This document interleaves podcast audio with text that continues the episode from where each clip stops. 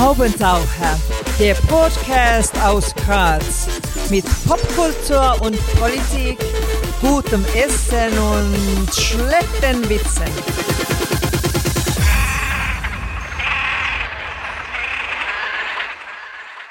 Hier ist der Haubentaucher Podcast. Einmal im Monat oder manchmal sogar öfter gibt es hier neue Kunst und Kultur und andere Haubentaucher-Themen aus Graz und dem Rest der Welt. Am Mikrofon Wolfgang Kühnelt, heute zu Gast und wir freuen uns sehr. Paul Krisei, Journalist beim ORF, jahrelang unser Mann in Moskau. Jetzt Wahlwiener und Bestsellerautor, kann man ruhig sagen. Herzlich willkommen. Hallo Wolfgang. Auf Wikipedia steht über dich zu lesen. Während des Studiums schrieb er unter anderem Artikel für die Grazer Straßenzeitung Megafon und das Magazin Der Red Bulletin. Wie passen diese beiden Medien zusammen oder gilt im Fall des Letzteren der Satz, ich war jung und brauchte das Geld? ähm, also ich glaube, es war sogar das Spannende daran, dass das so verschiedene Medien waren. Das eine ein, äh, wie kann man sagen, soziales Projekt, eben die, die Straßenzeitung, ähm, bei der ich viel gelernt habe und ähm, immer wieder Reportagen schreiben konnte über soziale Themen und auf der anderen Seite das Red Bulletin, wobei das Ganze war eigentlich nicht wirklich gleichzeitig oder, oder vielleicht war es zum Teil überschneidend, aber jedenfalls thematisch waren es natürlich unterschiedliche Dinge. Beim Red Bulletin ähm, waren es vor allem Sportthemen, kann man sagen, äh, wo ich ein bisschen auch meine Leidenschaft fürs Radfahren ausleben konnte. Und daher fand ich das vor allem eine spannende Lernerfahrung. Also wirklich, gerade beim Red Bulletin hatten wir ganz einen tollen Textchef, der ähm, Stefan Wagner war das, hat mir in wenigen Monaten eigentlich durch eine sehr harte Schule das Schreiben wirklich beigebracht. Also das, das war schon, es war eine, eine sehr, sehr ähm, wichtige Station in meinem, in meinem Lebenslauf, ähm, einfach weil da ging es vor allem für mich im, ums, ums Handwerk, um das Schreiben ohne Floskeln und ohne sonstige Kunststücke, die man manchmal glaubt verwenden zu müssen, um irgendjemanden zu beeindrucken, die man aber eigentlich nicht braucht. Ich habe mir gedacht, wir steigen jetzt einmal kurz ähm, in den Zug nach Moskau ein, weil die meisten Leute in Österreich kennen dich natürlich von der Rolle dort. Ähm, das Erste, was ich mich gefragt habe, wie lebt sich derzeit wohl in Moskau und im großen Teil von Russland? Jetzt bist du sicher schon seit etlichen Wochen nicht mehr dort gewesen, aber im Gegensatz zu mir kannst du dich wesentlich besser einfühlen. Wie lebt sich's dort jetzt gerade? Also ich bin jetzt äh, seit Ende September wieder in Wien, aber bis vor meiner Abreise kann ich sagen, dass sich in den Großstädten wie Moskau und St. Petersburg ähm, eigentlich ein relativ normaler Alltag etabliert hat. Das heißt, ähm, wir können, wenn wir jetzt einen virtuellen Spaziergang in Moskau machen, äh, dann gehen wir da in einen Supermarkt. Dort ist, sind die Regale gut gefüllt, vielleicht sind die Produkte ein bisschen teuer geworden, vielleicht fehlen einige von den ausländischen Produkten, die wurden aber dann durch andere ersetzt, zum Beispiel äh, ein eine, eine sehr zuckerhaltige Limonade mit einem roten Etikett, die inzwischen nicht mehr in Russland offiziell verkauft wird, die dann aber eben aus dem Iran sogar oder aus Polen oder aus anderen Ländern importiert wird. Ähm, wir haben aber auch, wenn wir auf dieser, wenn wir den Spaziergang durch Moskau weitergehen, ähm, waren bis zuletzt an fast jeder Ecke Propagandaplakate zu sehen für die russische Armee, auf denen groß drauf steht, ähm, schließ dich uns an, schreib dich bei der Armee ein, äh, die also für den freiwilligen Frontdienst werben. Ähm, das heißt, ganz ausblenden lässt sich die Kriegsrealität natürlich nicht. Wir sehen viele chinesische Autos, sprich Autos chinesischer Herstellung von chinesischen Marken auf den äh, Straßen von Moskau, die haben nämlich relativ schnell die ähm, westlichen Autohersteller verdrängt, kann man sagen, nachdem sich die zum Großteil freiwillig aus Russland zurückgezogen haben. Also dieser freiwillige Rückzug von westlichen Unternehmen ist vielleicht etwas, das so im Alltag am auffälligsten ist. Auch McDonald's existiert nicht mehr, ist aber schon längst ersetzt worden durch eine russische äh, ähnlich äh, schmeckende Alternative. Ähm, und ich würde aber sagen, dass über all dem, selbst wenn man wenn man sehr will, kann man sicher einen sehr normalen Alltag äh, leben, wie gesagt, in den Großstädten. Aber über all dem hängt für mich zumindest so ein grauer Schleier. Ähm, einfach dadurch, dass äh, erstens die Zukunftsperspektiven sehr, sehr unklar sind, auch für die Menschen. Ähm, also wenn man auch mit den Leuten spricht, es ist so eine generelle ähm, Planungsunmöglichkeit. Man weiß eigentlich nicht, was in der nächsten Woche sein wird, in den, im nächsten Monat, geschweige denn im nächsten Jahr, weil man ständig darauf gefasst sein muss, dass irgendeine Entscheidung des Präsidenten oder der Regierung ganz tief ins eigene Leben eingreift. Vor allem war das natürlich der Fall bei der Ausrufung der Teilmobilmachung im September vergangenen Jahres, aber das können auch ganz viele andere Dinge sein, die vor allem jetzt natürlich repressivere Gesetze betreffen, politische Unterdrückung, die immer stärker wird und ähm, daher lässt sich's in dem Sinn sicher nicht so entspannt genießen, wie das manchmal der Eindruck ist, wenn man dann eben die Menschen gerade auch im Sommer sieht, die natürlich ähm, das Sommerwetter genießen, aber dann am nächsten Tag in der Früh äh, wacht man auf zu den Nachrichten der nächsten Drohneneinschläge, die auch noch regelmäßig passieren, also zumindest, dass es Angriffe gibt. Die werden dann sehr oft abgefangen, auch oft über Moskauer Stadtgebiet. Ab und zu gibt es da aber auch Einschläge und das ist dann immer wieder so ein bisschen ein Weckruf äh, und holt einen wieder ein bisschen zurück in diese eigentliche Kriegsrealität, in der der Krieg aber nicht so unmittelbar stattfindet. Du hast ja im Gegensatz zu deinem Kollegen Armin Wolf jetzt nie eine persönliche Audienz quasi bei Putin gehabt. Das ist richtig, ja. Aber wie nahe bist du ihm gekommen und wie hast du seine Auftritte wahrgenommen? Also wirklich nahe gekommen bin ich ihm äh, nicht, weil wir, also es, ich nach Moskau gekommen bin 2019, hat dann relativ bald die Pandemie begonnen und damit eigentlich eine Zeit der völligen Abschottung von Wladimir Putin und der Außenwelt, die aber immer noch eigentlich weitergeht. Also immer noch äh, herrschen extrem restriktive Sicherheitsprotokolle. Wir erinnern uns alle an diesen sechs Meter langen Tisch, der da sehr oft zwischen ihm und seinen ausländischen Staatsgästen gestanden ist. Ähm, das ist jetzt zum Teil schon nicht mehr so, aber es wird schon sehr, sehr restriktiv vorgegangen und ich muss auch sagen, seit dem Interview, das du angesprochen hast, das Armin Wolf im Jahr 2018 mit Wladimir Putin geführt hat, sehr, sehr tolles Interview gewesen, bei dem er auch sehr viel aus, ihm, aus, aus Putin so, sozusagen rausgekitzelt hat. Ähm, sehr, sehr kritisch geführt und gut geführtes Interview. Aber seitdem war jetzt auch nicht wirklich die große, ähm, unter Anführungszeichen, Hoffnung vorhanden, dass wir so schnell wieder ein Interview mit dem russischen Präsidenten bekommen. Und seit Kriegsbeginn hat sich das alles natürlich noch einmal verstärkt. Also es gab jetzt äh, auch länger zum Beispiel keine große Pressekonferenz, die Putin normalerweise jährlich abgehalten hat.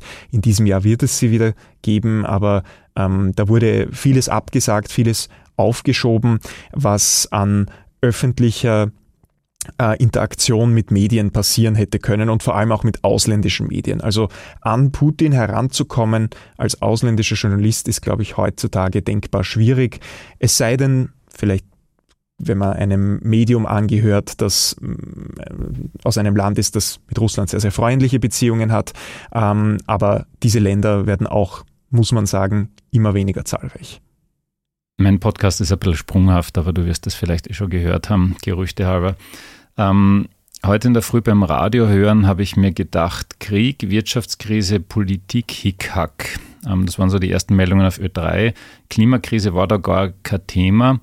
Was ich mich dann gefragt habe, ähm, sollte man nicht vielleicht ähm, über die News Avoidance nachdenken, die ja deine Generation genauso trifft wie meine, dass Leute einfach keine Nachrichten mehr konsumieren wollen und wäre es dann nicht vielleicht sogar schlauer, jedes Mal mit einer guten Nachricht zu beginnen? Das klingt jetzt naiv, aber ich meine das gar nicht so naiv, wie ich es meine.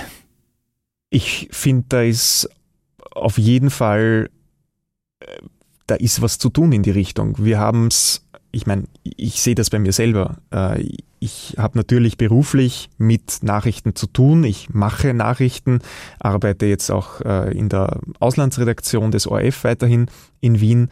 Aber in meiner Freizeit äh, tue ich gerne alles andere als Nachrichten konsumieren, es sei denn, wie gesagt, es geht um die Vorbereitung auf den nächsten Arbeitstag oder ähnliches. Und ähm, das liegt sicher zu einem Großteil daran, dass ich, gut, jetzt vielleicht auch ein bisschen übersättigt bin nach vier Jahren äh, Korrespondentendasein, wo du auch natürlich 24 Stunden am Tag gefühlt äh, erstens erreichbar bist und zweitens am Laufenden dich halten musst. Aber ich glaube, das Thema ist, ist wahnsinnig wichtig und auch gleichzeitig gefährlich, dass wir ähm, immer mehr Menschen verlieren, die einfach diese Nachrichten nicht mehr hören oder schauen wollen, weil es tatsächlich nur noch um gefühlt Krieg, Gewalt und Totschlag geht.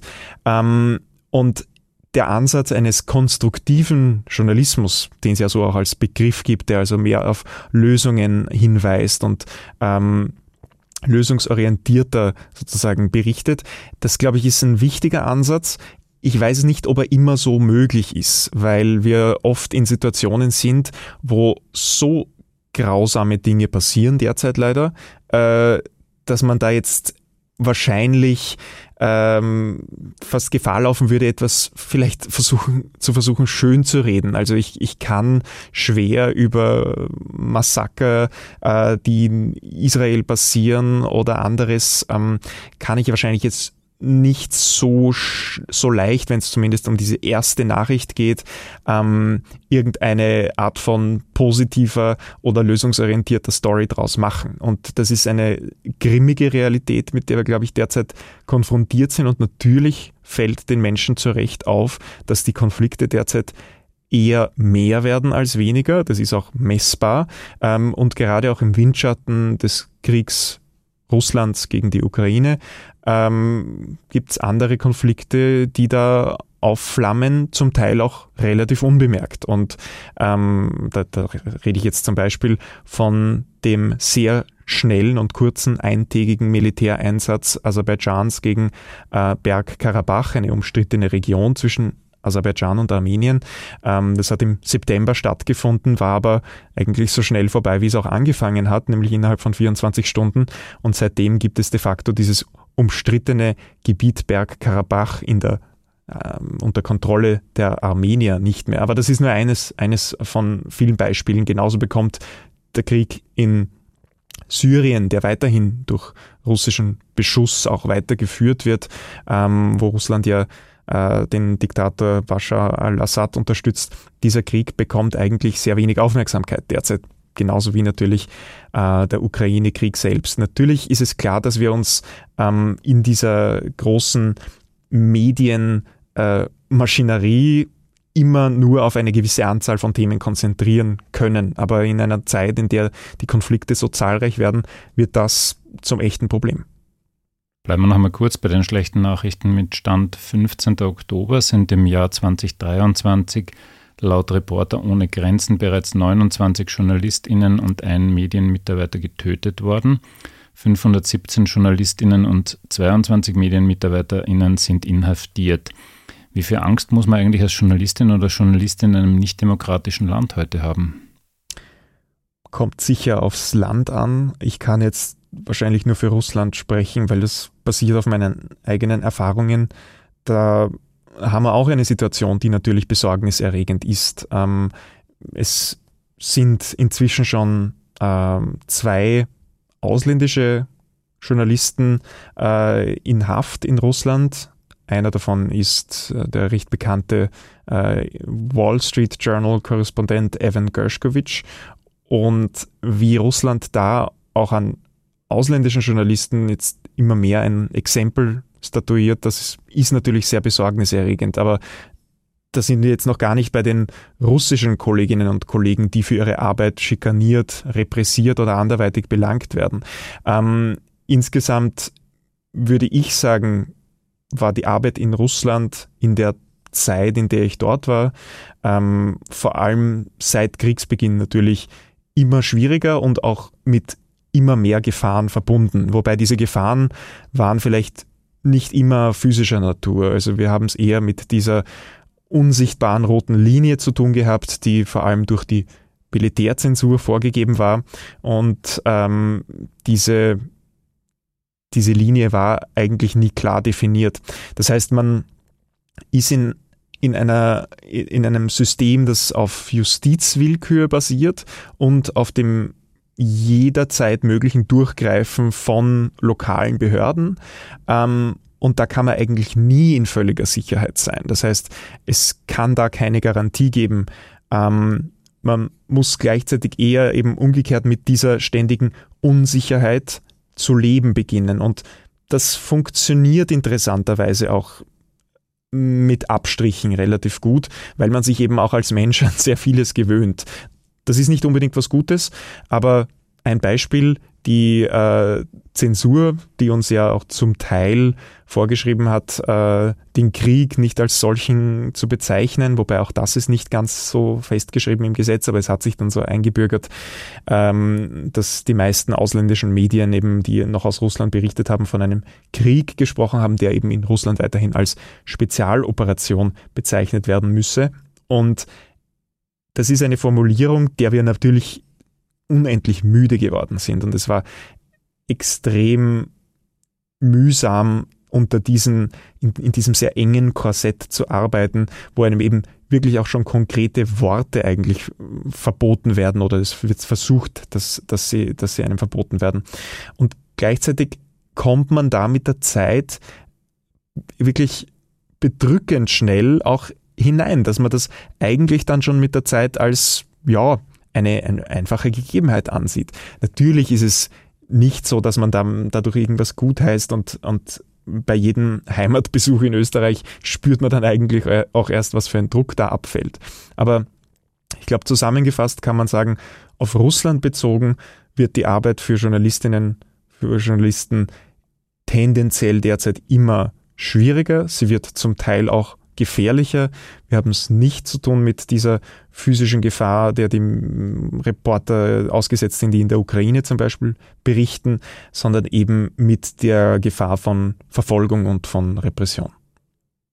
Russland hat dich ja anscheinend schon sehr früh fasziniert. Warum eigentlich? Das ist eine gute Frage. Es ist vielleicht nicht äh, ganz der Weg, den, den viele einschlagen, weil mich hat es ursprünglich auch mal eher Richtung Westen gezogen, habe mir gedacht, irgendwann mal vielleicht in den USA zu arbeiten, das wäre spannend. Ähm, Fände ich nach wie vor spannend, aber es hat dann tatsächlich dank der Fachhochschule in Graz äh, der Weg Richtung Osten geführt, weil die zumindest damals noch einen ähm, auch Fremdsprachen-Schwerpunkt Osteuropa hatten. Dadurch habe ich Russisch gelernt äh, oder zumindest begonnen zu lernen. Also es war mit einer Wochenstunde jetzt noch nicht so der Lernfortschritt, aber ich konnte zumindest rudimentär einen Kaffee bestellen, wie ich dann in St. Petersburg während des Studiums ein Auslandssemester verbracht habe. Ähm, und das hat mich, glaube ich, einfach einmal so überhaupt einmal auf Russland gebracht. Ich hatte davor auch überhaupt keine Vorerfahrung. Mir ist einfach nur Russland vorgekommen wie das größte Abenteuer, das ich zumindest ähm, mir damals vorstellen konnte, weil es einfach doch eine völlig neue Kultur, ein völlig neues und vor allem riesiges Land ähm, ist. Und ich habe dann, ähm, nachdem dieses halbe Jahr in St. Petersburg, der zweitgrößten Stadt Russlands, ähm, mit relativ dürftigem Russisch-Fortschritt vorübergegangen ist, habe ich dann irgendwie beschlossen, okay, es, es reizt mich aber weiter an der Sprache zu arbeiten und auch journalistisch in Russland zu arbeiten. Das habe ich, hab ich dann ein bisschen begonnen, indem ich ein Praktikum gemacht habe bei der Moskauer Deutschen Zeitung und ähm, das ist eine kleine äh, russisch- und deutschsprachige Zeitung in Moskau und bei einem ähm, regierungskritischen TV-Sender namens TV Rain, der so kritisch berichtet hat, dass er inzwischen schon verboten ist in Russland. Und das hat ein, ein, ein Feuer in mir vielleicht entfacht und eine Faszination, die bis heute besteht und die mich dann auch äh, später, wie ich dann beim ORF über Praktika und Karenzvertretungen äh, angefangen habe zu arbeiten, natürlich weiter begleitet hat und dann habe ich mich, ähm, ist eine Stelle offen geworden im äh, Korrespondentenbüro Moskau. Ich habe mich beworben und wurde zum Glück genommen.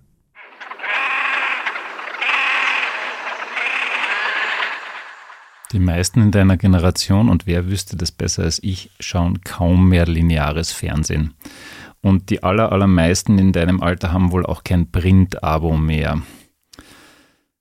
Ja, was bedeutet das jetzt für dich als jungen Journalisten, der noch dazu jetzt nicht unbedingt der TikTok-Heavy-User äh, ist? Es bedeutet lustigerweise, dass ähm, ich von älteren Menschen viel häufiger erkannt werde oder auf meine Arbeit äh, angesprochen werde als von Leuten in meiner eigenen Altersgruppe. Äh, und das gibt mir natürlich zu bedenken, auch wenn es natürlich schön ist und generell kann man schon sagen, äh, dass die, die Formate des ORF, die ja sowohl äh, im Fernsehen, im Radio als auch online ausgespielt werden, dass die natürlich schon noch von einer Menge Leute verfolgt werden. Aber gerade die Tatsache, dass es in meiner eigenen Altersgruppe so wenige Leute sind, ähm, ja, das ist ein Problem. Und das sind ganz viele Leute, die wir, glaube ich, abholen müssen. Und da weiß ich nicht, ob es ausreicht, ähm, nur einen TikTok-Account zu haben, wobei der läuft sehr erfolgreich, also die Zeit im Bild auf TikTok und es ist sicher wichtig, dort auch zu sein. Ähm, aber ich glaube, generell ist es die extreme Herausforderung derzeit, dass wir mit unserem Content einfach auf den richtigen Plattformen zu den Leuten kommen. Und ähm, da haben sich einfach so viele Sehgewohnheiten und Hörgewohnheiten verändert, gleichzeitig manches auch voll in die positive Richtung. Ähm, zum Beispiel gerade das Format Podcast, das einfach zeigt, was Audio eigentlich drauf hat und wie beliebt das sein kann. Ich glaube auch, dass YouTube zeigt, dass ähm, lange Inhalte, sprich äh, zum Teil auch Dokumentationen und wirklich äh, Content mit Tiefgang extrem beliebt ist und sein kann. Man muss ihn nur richtig aufbereiten.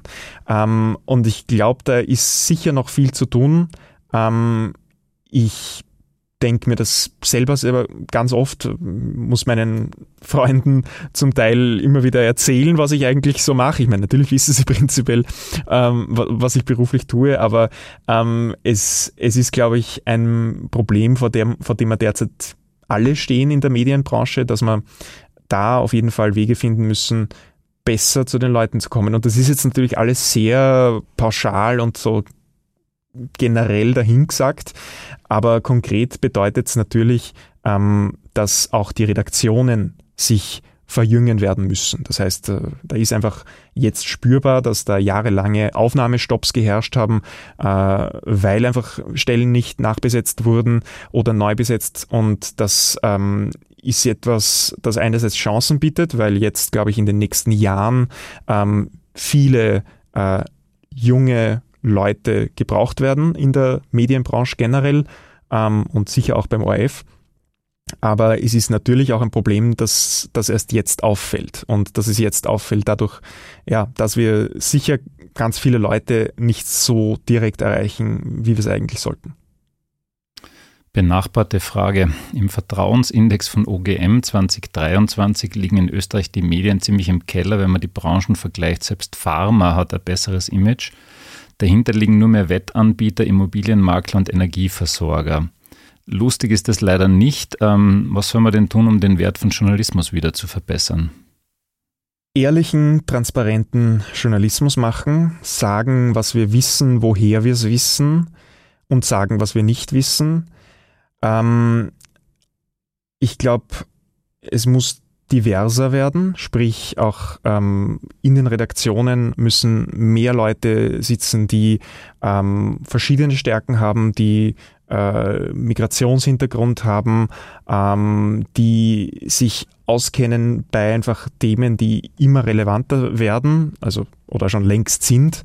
Ähm, Beispiel die Klimakrise, dem gehört natürlich unfassbar viel Aufmerksamkeit geschenkt und wir haben, glaube ich, immer wieder das Problem, dass wir jetzt einfach mit äh, Kriegen und Konflikten und Gewalt uns derzeit in den Nachrichten zum Teil mehr beschäftigen müssen als mit diesen eigentlichen äh, Zukunftsthemen, die aber eigentlich viel mehr Gegenwartsthemen sind, ähm, die, man, die man einfach angehen muss und die, äh, die vor allem im Bewusstsein der Menschen, glaube ich, äh, viel mehr sein müssen. Ja, und ich glaube, ähm, Vertrauen bedeutet, ja, bedeutet diese Glaubwürdigkeit. Ich glaube, dass gerade das Korrespondentennetz des ORF schon ein gutes Beispiel dafür ist, wie ähm, einzelne äh, sehr kompetente Journalistinnen und Journalisten auch öffentlich wahrgenommen werden für ihre Arbeit. Natürlich, weil sie sehr sichtbar sind. Ähm, und wer zumindest halbwegs regelmäßig Nachrichten schaut, jetzt meine ich natürlich im linearen Fernsehen äh, oder, oder im, im Radio, aber trotzdem, ähm, der bekommt dann sozusagen da auch so eine, eine, vielleicht auch eine Bindung zu dieser Person. Da darf natürlich dann aber auch äh, sozusagen Kritik nicht zu kurz kommen. Es ist völlig klar, dass auch die, die Arbeit der Korrespondentinnen und Korrespondenten immer ähm, derselben Kritik sich aussetzen muss wie, wie die Arbeit des ORF insgesamt. Aber ähm, ich glaube gerade, dass äh, die, die Korrespondentinnen und Korrespondenten, zu denen ich mich jetzt vier, lang, vier, vier Jahre zählen durfte, vielleicht ein Beispiel sind, ähm, dass auch, auch diese, diese Arbeit von ähm, einzelnen Personen, man könnte sie vielleicht auch heutzutage als News-Influencer bezeichnen, aber sie sind in Wahrheit ganz einfach ähm, seriöse Nachrichtenquellen, weil sie sich durch jahrelange sehr qualitative und harte Arbeit einen, glaube ich, gewissen Status erarbeitet haben. Und wie gesagt, das heißt nicht, dass, dass da irgendjemand auf einem hohen Ross sitzt. Ich glaube, ähm, es ist wichtig, dass diese Kritikfähigkeit gerade auch im ORF selbst möglich ist. Ähm, aber ja, ich glaube, es geht wirklich darum, dass man, dass man für dieses äh, Vertrauen sehr hart arbeitet, konstant Qualität liefert und konstant auch transparente Arbeit abliefert, bei der am Ende die Leute auch wissen, woher man eigentlich die Dinge wissen. Weil wir haben einfach eine Situation, in der eh so viele Informationen im Umlauf sind. Da ist gerade diese Einordnung, die Benennung und auch die Quellenoffenheit sehr wichtig. So, ich muss zugeben, ich habe das Frühstück bei mir mit Claudia Stöckel versäumt, weil Sonntag gehe ich gern wandern oder sowas. Bei dem du mit deiner Kollegin Miriam Beller warst. Ja, und jetzt kann ich es leider nicht mehr nachhören, weil ORF-Inhalte nur eine Woche online sein dürfen. Wie blöd ist das eigentlich? Das ist ähm, sehr blöd und wird sich zumindest ein bisschen verändern, aber ähm, ist natürlich eine, eine ähm, anachronistische Regelung. Ähm, jetzt, soweit ich es im Kopf habe, wird unter dem neuen ORF-Gesetz diese Regelung auf 30 Tage ausgeweitet. Bei manchen Inhalten äh, werden sie auch permanent verfügbar sein. Ähm, aber also, das ist auch etwas, das im ORF schon seit langem äh, gefordert wurde und wird, dass einfach die Inhalte permanent verfügbar sein müssen, weil ich meine, das ist das Internet. Ähm, man, man, löscht, man löscht nicht Dinge aus dem Internet nach, nach sieben Tagen. Macht überhaupt keinen Sinn. So, jetzt kommen wir mal zu deinem Buch oder eigentlich zu eurem Buch. Wie kam es zur Idee, mit deiner Kollegin Miriam Beller ein Buch zu schreiben? Du hättest ja sagen können, du machst es allein oder sie hätte sagen können, wozu brauche ich den Paul dazu? Schreiben kann ich selber. Ähm, wie kam diese Idee? Ja, und Anschlussfrage machen wir dann im Anschluss. Mhm. Na, wir, wir waren und sind einfach ein, ein sehr, sehr ähm, eingespieltes Team äh, gewesen in Moskau. Das heißt, wir haben uns davor schon ein bisschen gekannt, ähm, aber dann im Jahr 2021, wie die Miriam nach Moskau gekommen ist, äh, war das einfach noch einmal ein ganz tolles Arbeiten. Ich würde es fast schon so eine, als eine Art Kameradschaft bezeichnen, einfach weil ein blindes Vertrauen und ich glaube, das ist extrem wichtig, gerade auch in solchen Extremsituationen, dass man da ähm, einander vertrauen kann, dass man gut zusammenarbeitet und das, das hat auch Spaß gemacht und obwohl natürlich die Situationen nicht immer nur lustig waren. Ähm, und die Entscheidung, das Buch zusammenzuschreiben, hat sich irgendwie völlig logisch dadurch ergeben. Ähm, das heißt, wir hatten da auch entgegen unserer eigenen Erwartungen nie wirklich große Konflikte, auch während dieses Schreibprozesses, auch wenn sowas ja äh, durchaus schwierig sein kann, dass man sich vielleicht bei gewissen Dingen nicht einig ist oder sonst was, aber wir haben immer eigentlich sehr gut gemeinsam auch diskutiert, äh, Fragen auch vielleicht äh, durchdekliniert, äh, Ideen geboren, aber auch gleich wieder gekillt. Und das war eigentlich immer so ein bisschen der Spirit, der uns durch unsere Arbeit durchgetragen hat, aber auch durchs Buch.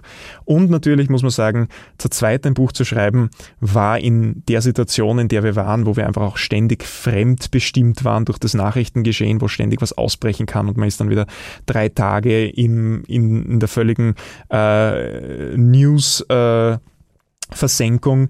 Da tut man sich natürlich leichter, wenn man ein Buch zu zweit schreibt, weil man sich logischerweise auch die Arbeit besser aufteilen kann. Also so, so ist das entstanden.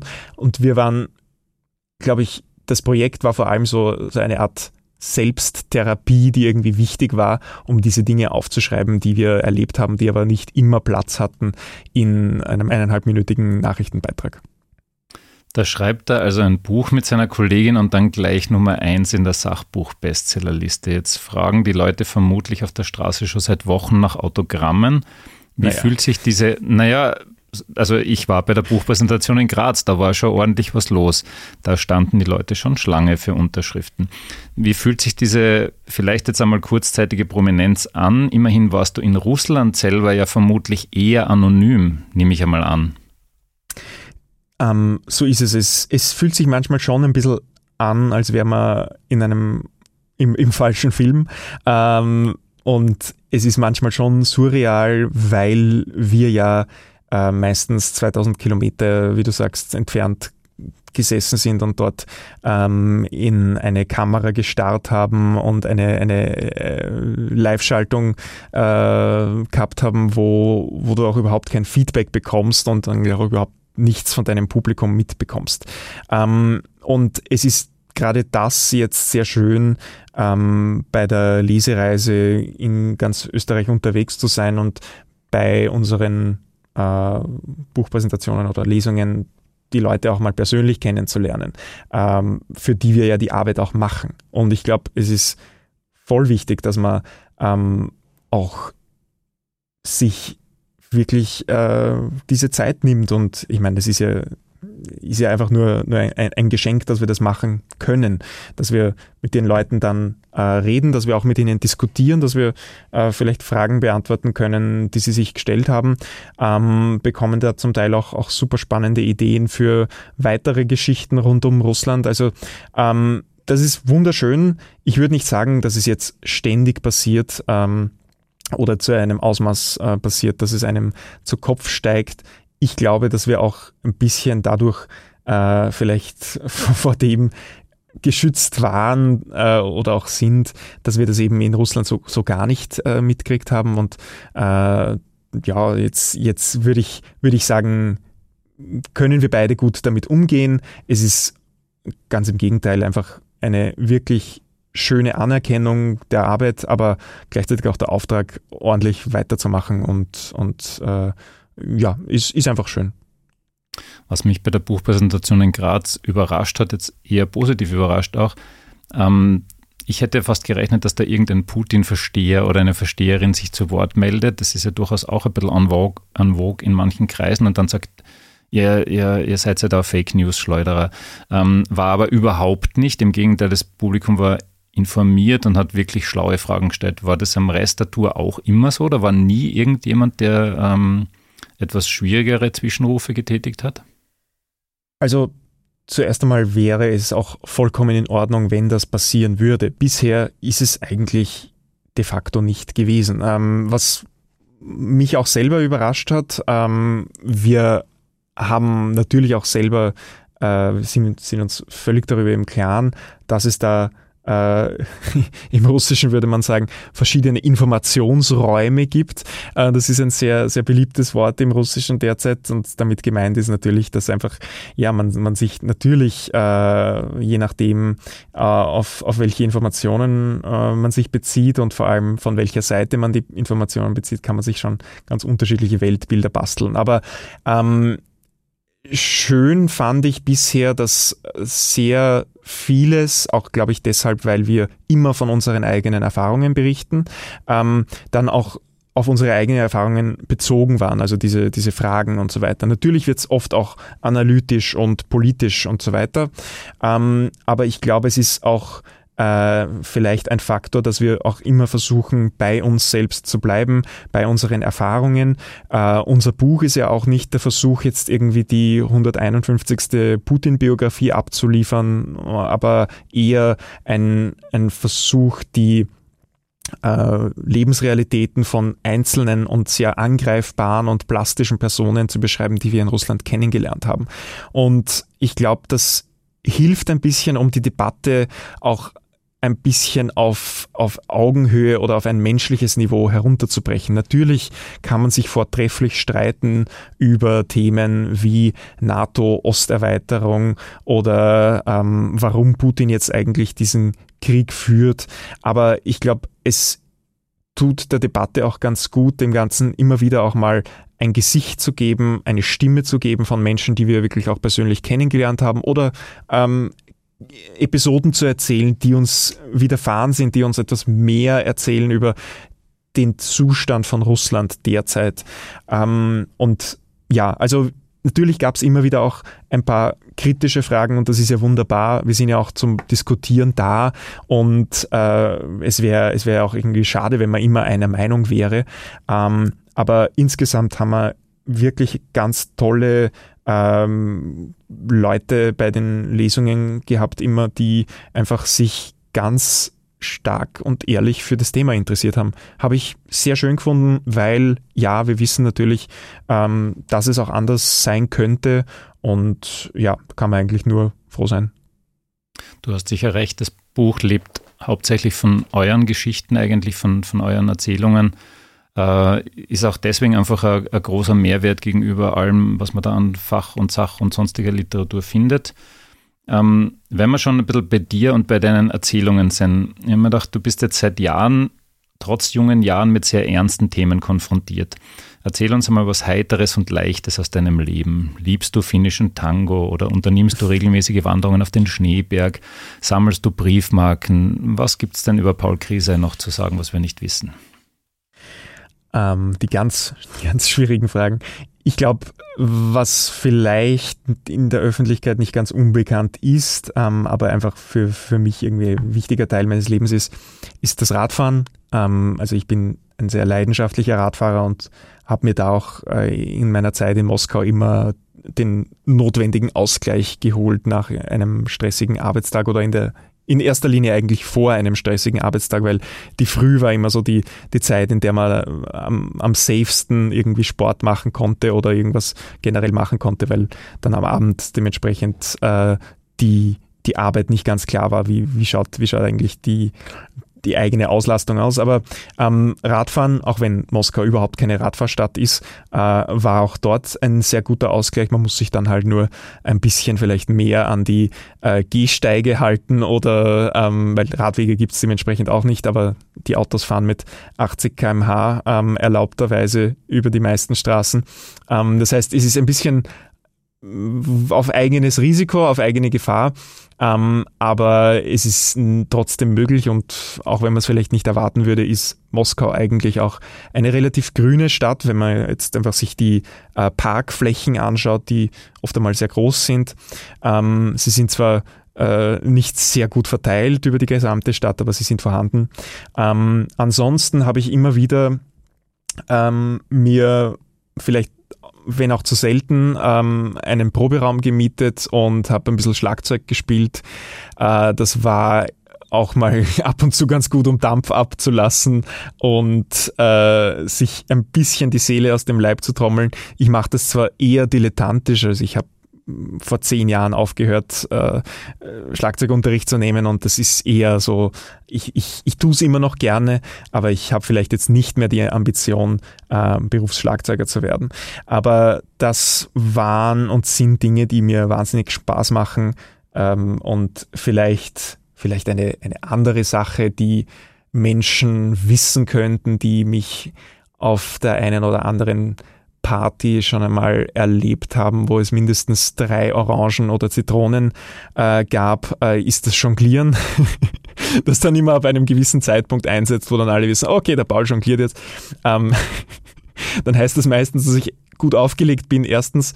Ähm, aber äh, aber ist dass etwas, du eine völlige Körperkontrolle hast, das ist ja schon ähm, gut bei einer Party. Genau, kommt natürlich immer auf den, auf den entsprechenden Zustand an, aber ähm, ja, in der, in der Regel funktioniert das äh, noch, noch relativ gut. Also Jonglieren mit Bällen oder mit Keulen ähm, macht mir eigentlich noch, noch mehr Spaß. Ähm, aber auch das eher auf einem sehr, sehr niedrigen Amateurniveau ähm, und einfach nur zur, zur eigenen Zerstreuung.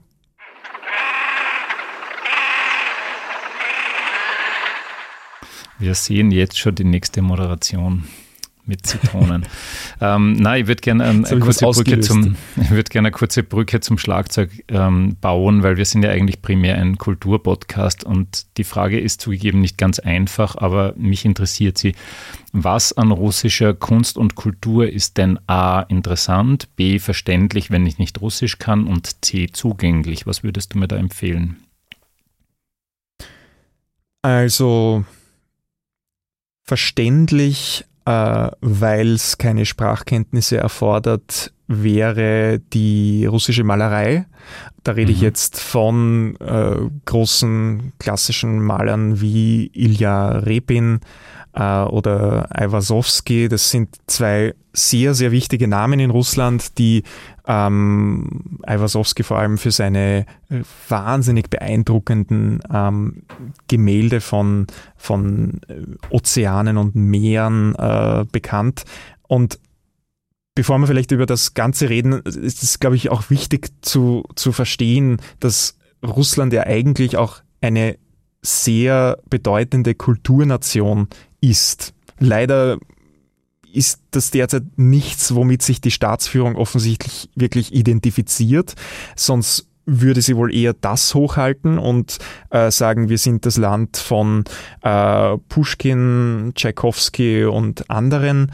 Aber leider hat, haben andere Dinge derzeit Priorität und das Land wird, äh, um meinen großartigen Vorgänger Georg Dox, auch ehemaliger ORF-Korrespondent, zu zitieren, Russland ist heute unter Putin eher eine schlecht geführte Tankstelle, ähm, um auf den Export von, von fossilen Energien ab, anzuspielen. Aber ich würde sagen, da ist natürlich derzeit auch das Problem, dass Russland die eigene Kultur, die es hochhält, auch sehr stark als eine Art Waffe verwendet im derzeitigen Krieg mit der Ukraine.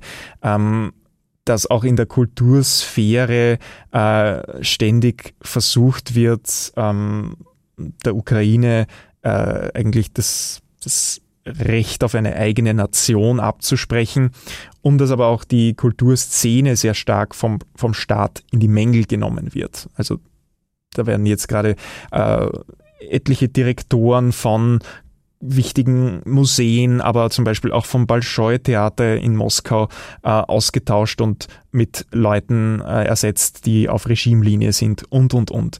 Aber wenn wir zurückkommen zum generellen Thema der Kultur, ähm, ich bin da selber, ehrlich gesagt, auch sehr spät erst äh, darauf angesprungen und habe auch immer noch leider entgegen aller meiner Pläne nicht die wichtigsten äh, russischen Klassiker, also die, die wichtigsten Bücher von Pushkin angefangen über Tschechow im Original gelesen, habe mir aber jetzt vor meiner Abreise aus Moskau äh, noch einen Haufen Bücher mitgenommen, also gekauft, äh, vor allem Tschechow, der ein ganz äh, toller Schriftsteller ist, der vor allem auch einen, einen Sinn für Humor hat und dessen Kurzgeschichten man eigentlich ganz gut lesen kann und man muss sie auch nicht im Original lesen, sondern kann sie durchaus in, in der Übersetzung lesen.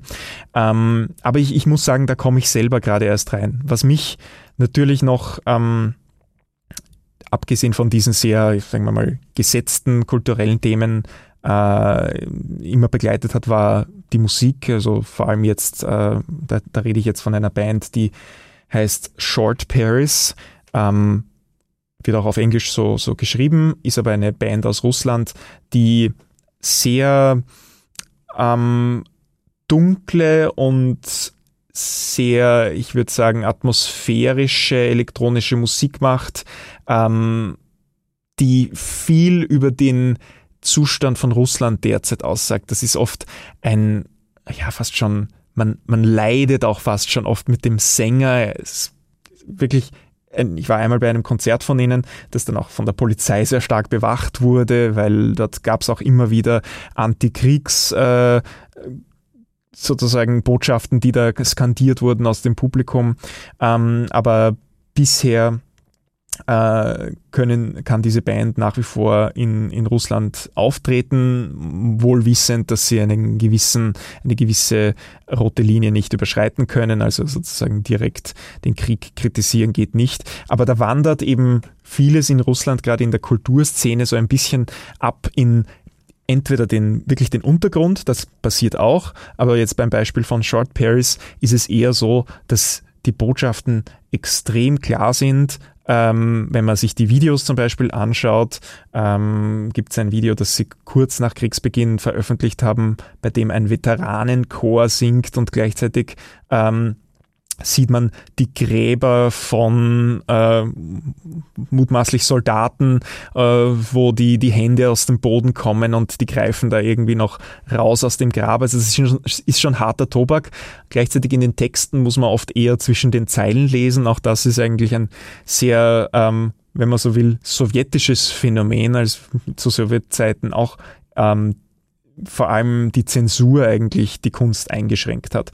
Ähm, und Ansonsten hat mich die Widerstandsfähigkeit von einzelnen russischen Künstlern immer wieder sehr, sehr beeindruckt. Wir hatten da immer wieder Berichte, die wir, die wir gemacht haben, Reportagen ähm, über Künstler, die eben gerade so hart am Wind segeln, alles ausreizen, was man unter der Zensur noch so gerade sagen kann.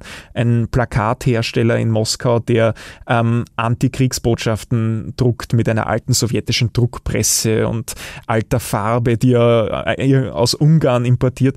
Ähm, und das sind Leute, die sind sehr, sehr mutig. Ein anderes Beispiel, ein über 80-jähriger Künstler, der in einem Ort außerhalb von Moskau äh, Graffiti und, und äh, Murals, ähm, also Wandmalereien macht, die immer wieder eine subtile Antikriegsmessage haben und der dafür schon zweimal mit Geldstrafen belangt worden ist, aber immer noch weitermacht. Also genau diese Geschichten haben mich sehr fasziniert, weil gerade da die Kunst eigentlich noch so der letzte Raum ist, in dem man sich noch irgendwie ausdrücken kann. Man muss auch das schon sehr vorsichtig machen.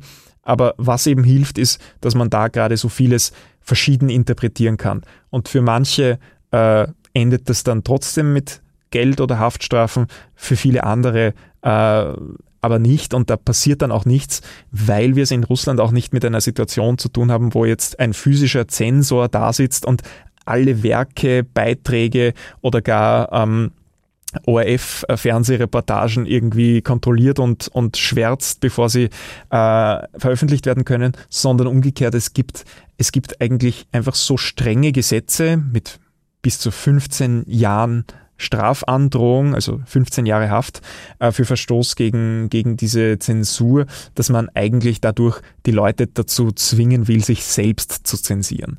Und äh, da hat mich, wie, wie gesagt, diese Treffen mit Künstlern, glaube ich, am meisten beeindruckt und inspiriert. So, wir kommen schon bald ins Finale der Veranstaltung, aber vor dem WordLab habe ich noch zwei Fragen und ich bitte um kurze Antworten. Die eine ist eine medienkritische Frage. 2022 wurdest du Österreich Journalist des Jahres. Gratuliere nachträglich. Aber wenn ich richtig recherchiert habe, seit 2004 haben den Preis genau zwei Frauen bekommen. Was ist da los?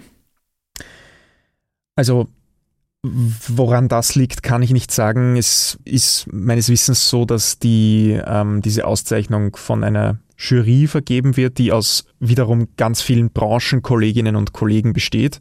Ähm, das mag ein Anzeichen dafür sein, dass wir eben auch hier nicht divers genug sind und vor allem nicht weiblich genug. Ich finde ja generell, dass man auch noch äh, sozusagen eine Stufe weiter drüber ansetzen kann und sich die Frage stellen kann, äh, ist es eigentlich notwendig und gerechtfertigt, dass sich gerade in der Medienbranche so viele Kolleginnen und Kollegen gegenseitig gerne auf die Schulter klopfen, eben mit diesen äh, Journalismus Preisen und anderen Auszeichnungen. Ich habe mich natürlich gefreut über diese, diese Auszeichnung und, und sehe das als große Anerkennung und bin nicht gegen Journalistenpreise per se, weil sie oft Leute vor den Vorhang holen, deren Arbeit wirklich ähm, nicht genug gesehen wird oder nicht genug gewürdigt wird. Aber ich glaube, gleichzeitig muss das vor einem Hintergrund passieren, wo man sich völlig dessen bewusst ist, dass wir gerade, wie wir schon vorher besprochen haben, in einer Vertrauenskrise stecken, in der wir, glaube ich, in der Demut geboten ist und in der wir vor allem extrem schauen müssen, dass unsere Arbeit die Leute überzeugt und abholt. Ähm, ich glaube, das eine muss, wie gesagt, das andere auch gar nicht ausschließen. Man kann trotzdem auch weiter die ähm, Kolleginnen und Kollegen würdigen, die außerordentliche Arbeit leisten. Ähm, aber ich glaube, definitiv bin absolut äh, dafür, dass äh, die nächste Journalistin des Jahres eine Frau ist und das nicht nur, damit es eine Frau ist, sondern einfach weil so viele Kolleginnen ganz großartige Arbeit leisten und das steht überhaupt nicht zur Debatte, dass genau diese Arbeit auch gewürdigt gehört. Es heißt in unserem Podcast Intro gutes Essen und schlechte Witze. Ähm, ich habe mir gedacht, ja, es hilft mir jetzt nichts, wenn du gutes Essen aus Moskau empfiehlst, aber hast vielleicht einen Witz aus Russland mitgebracht? Ähm, ich bin nur so schlecht im Witze mir merken, das ist mein Problem. Ähm, es ist tatsächlich gerade so irgendwie vielleicht jetzt gerade nicht die Zeit, um äh, die vielen russischen äh, Witze auszupacken. Nein, ich glaube, es ist vor allem ähm, der russische Galgenhumor, der mich immer wieder sehr aufgepäppelt hat, nämlich in, in einer noch so aussichtslosen Situation, ähm, in der es oft mal wirklich nicht sehr lustig ist, finden die Menschen immer wieder einen Ausweg, da irgendwie ähm, mit Humor die Situationen zu meistern. Aber mir fällt gerade leider kein sehr gutes Beispiel dafür ein. Und es soll natürlich auch nicht jetzt die Situation so hinstellen, dass die Russen alle nur einen Spaß haben, während die Ukraine ähm, bombardiert wird. Ähm, deswegen bin ich jetzt gerade, leider erwischst du mich am falschen Fuß. Na passt, Paul. Wir lassen dich aus dieser Rolle raus. Wo du nicht rauskommst, ist der Wordrap. Da musst du jetzt extrem kurz antworten. Und gleich aus dem Bauch. Lieblingssendung im ORF? Steiermark heute. Okay.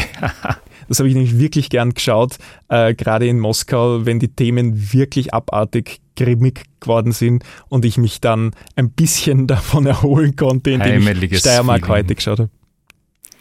Okay, dein schlechtestes Interview bisher und warum? Ein Interview mit dem damaligen usbekischen Botschafter in Wien. Ich kann mich gar nicht mehr ganz erinnern, wann das war, aber es war erstens sehr unausgeschlafen, weil ich davor äh, einen Frühdienst hatte.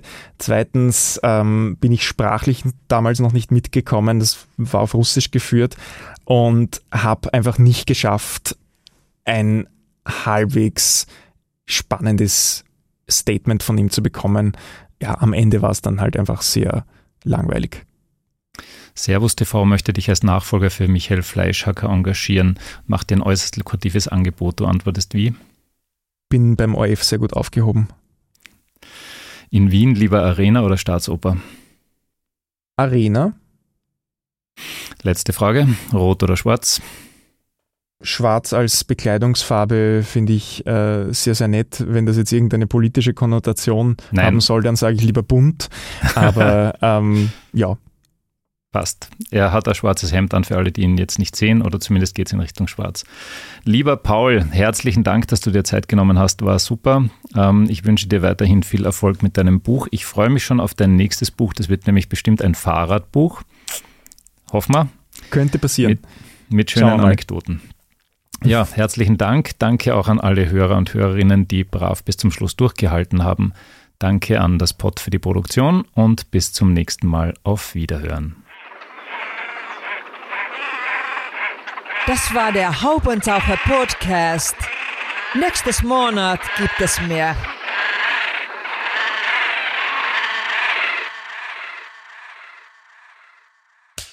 Cut. Und wer hat's produziert? Das Pod. Deine Podcast-Agentur.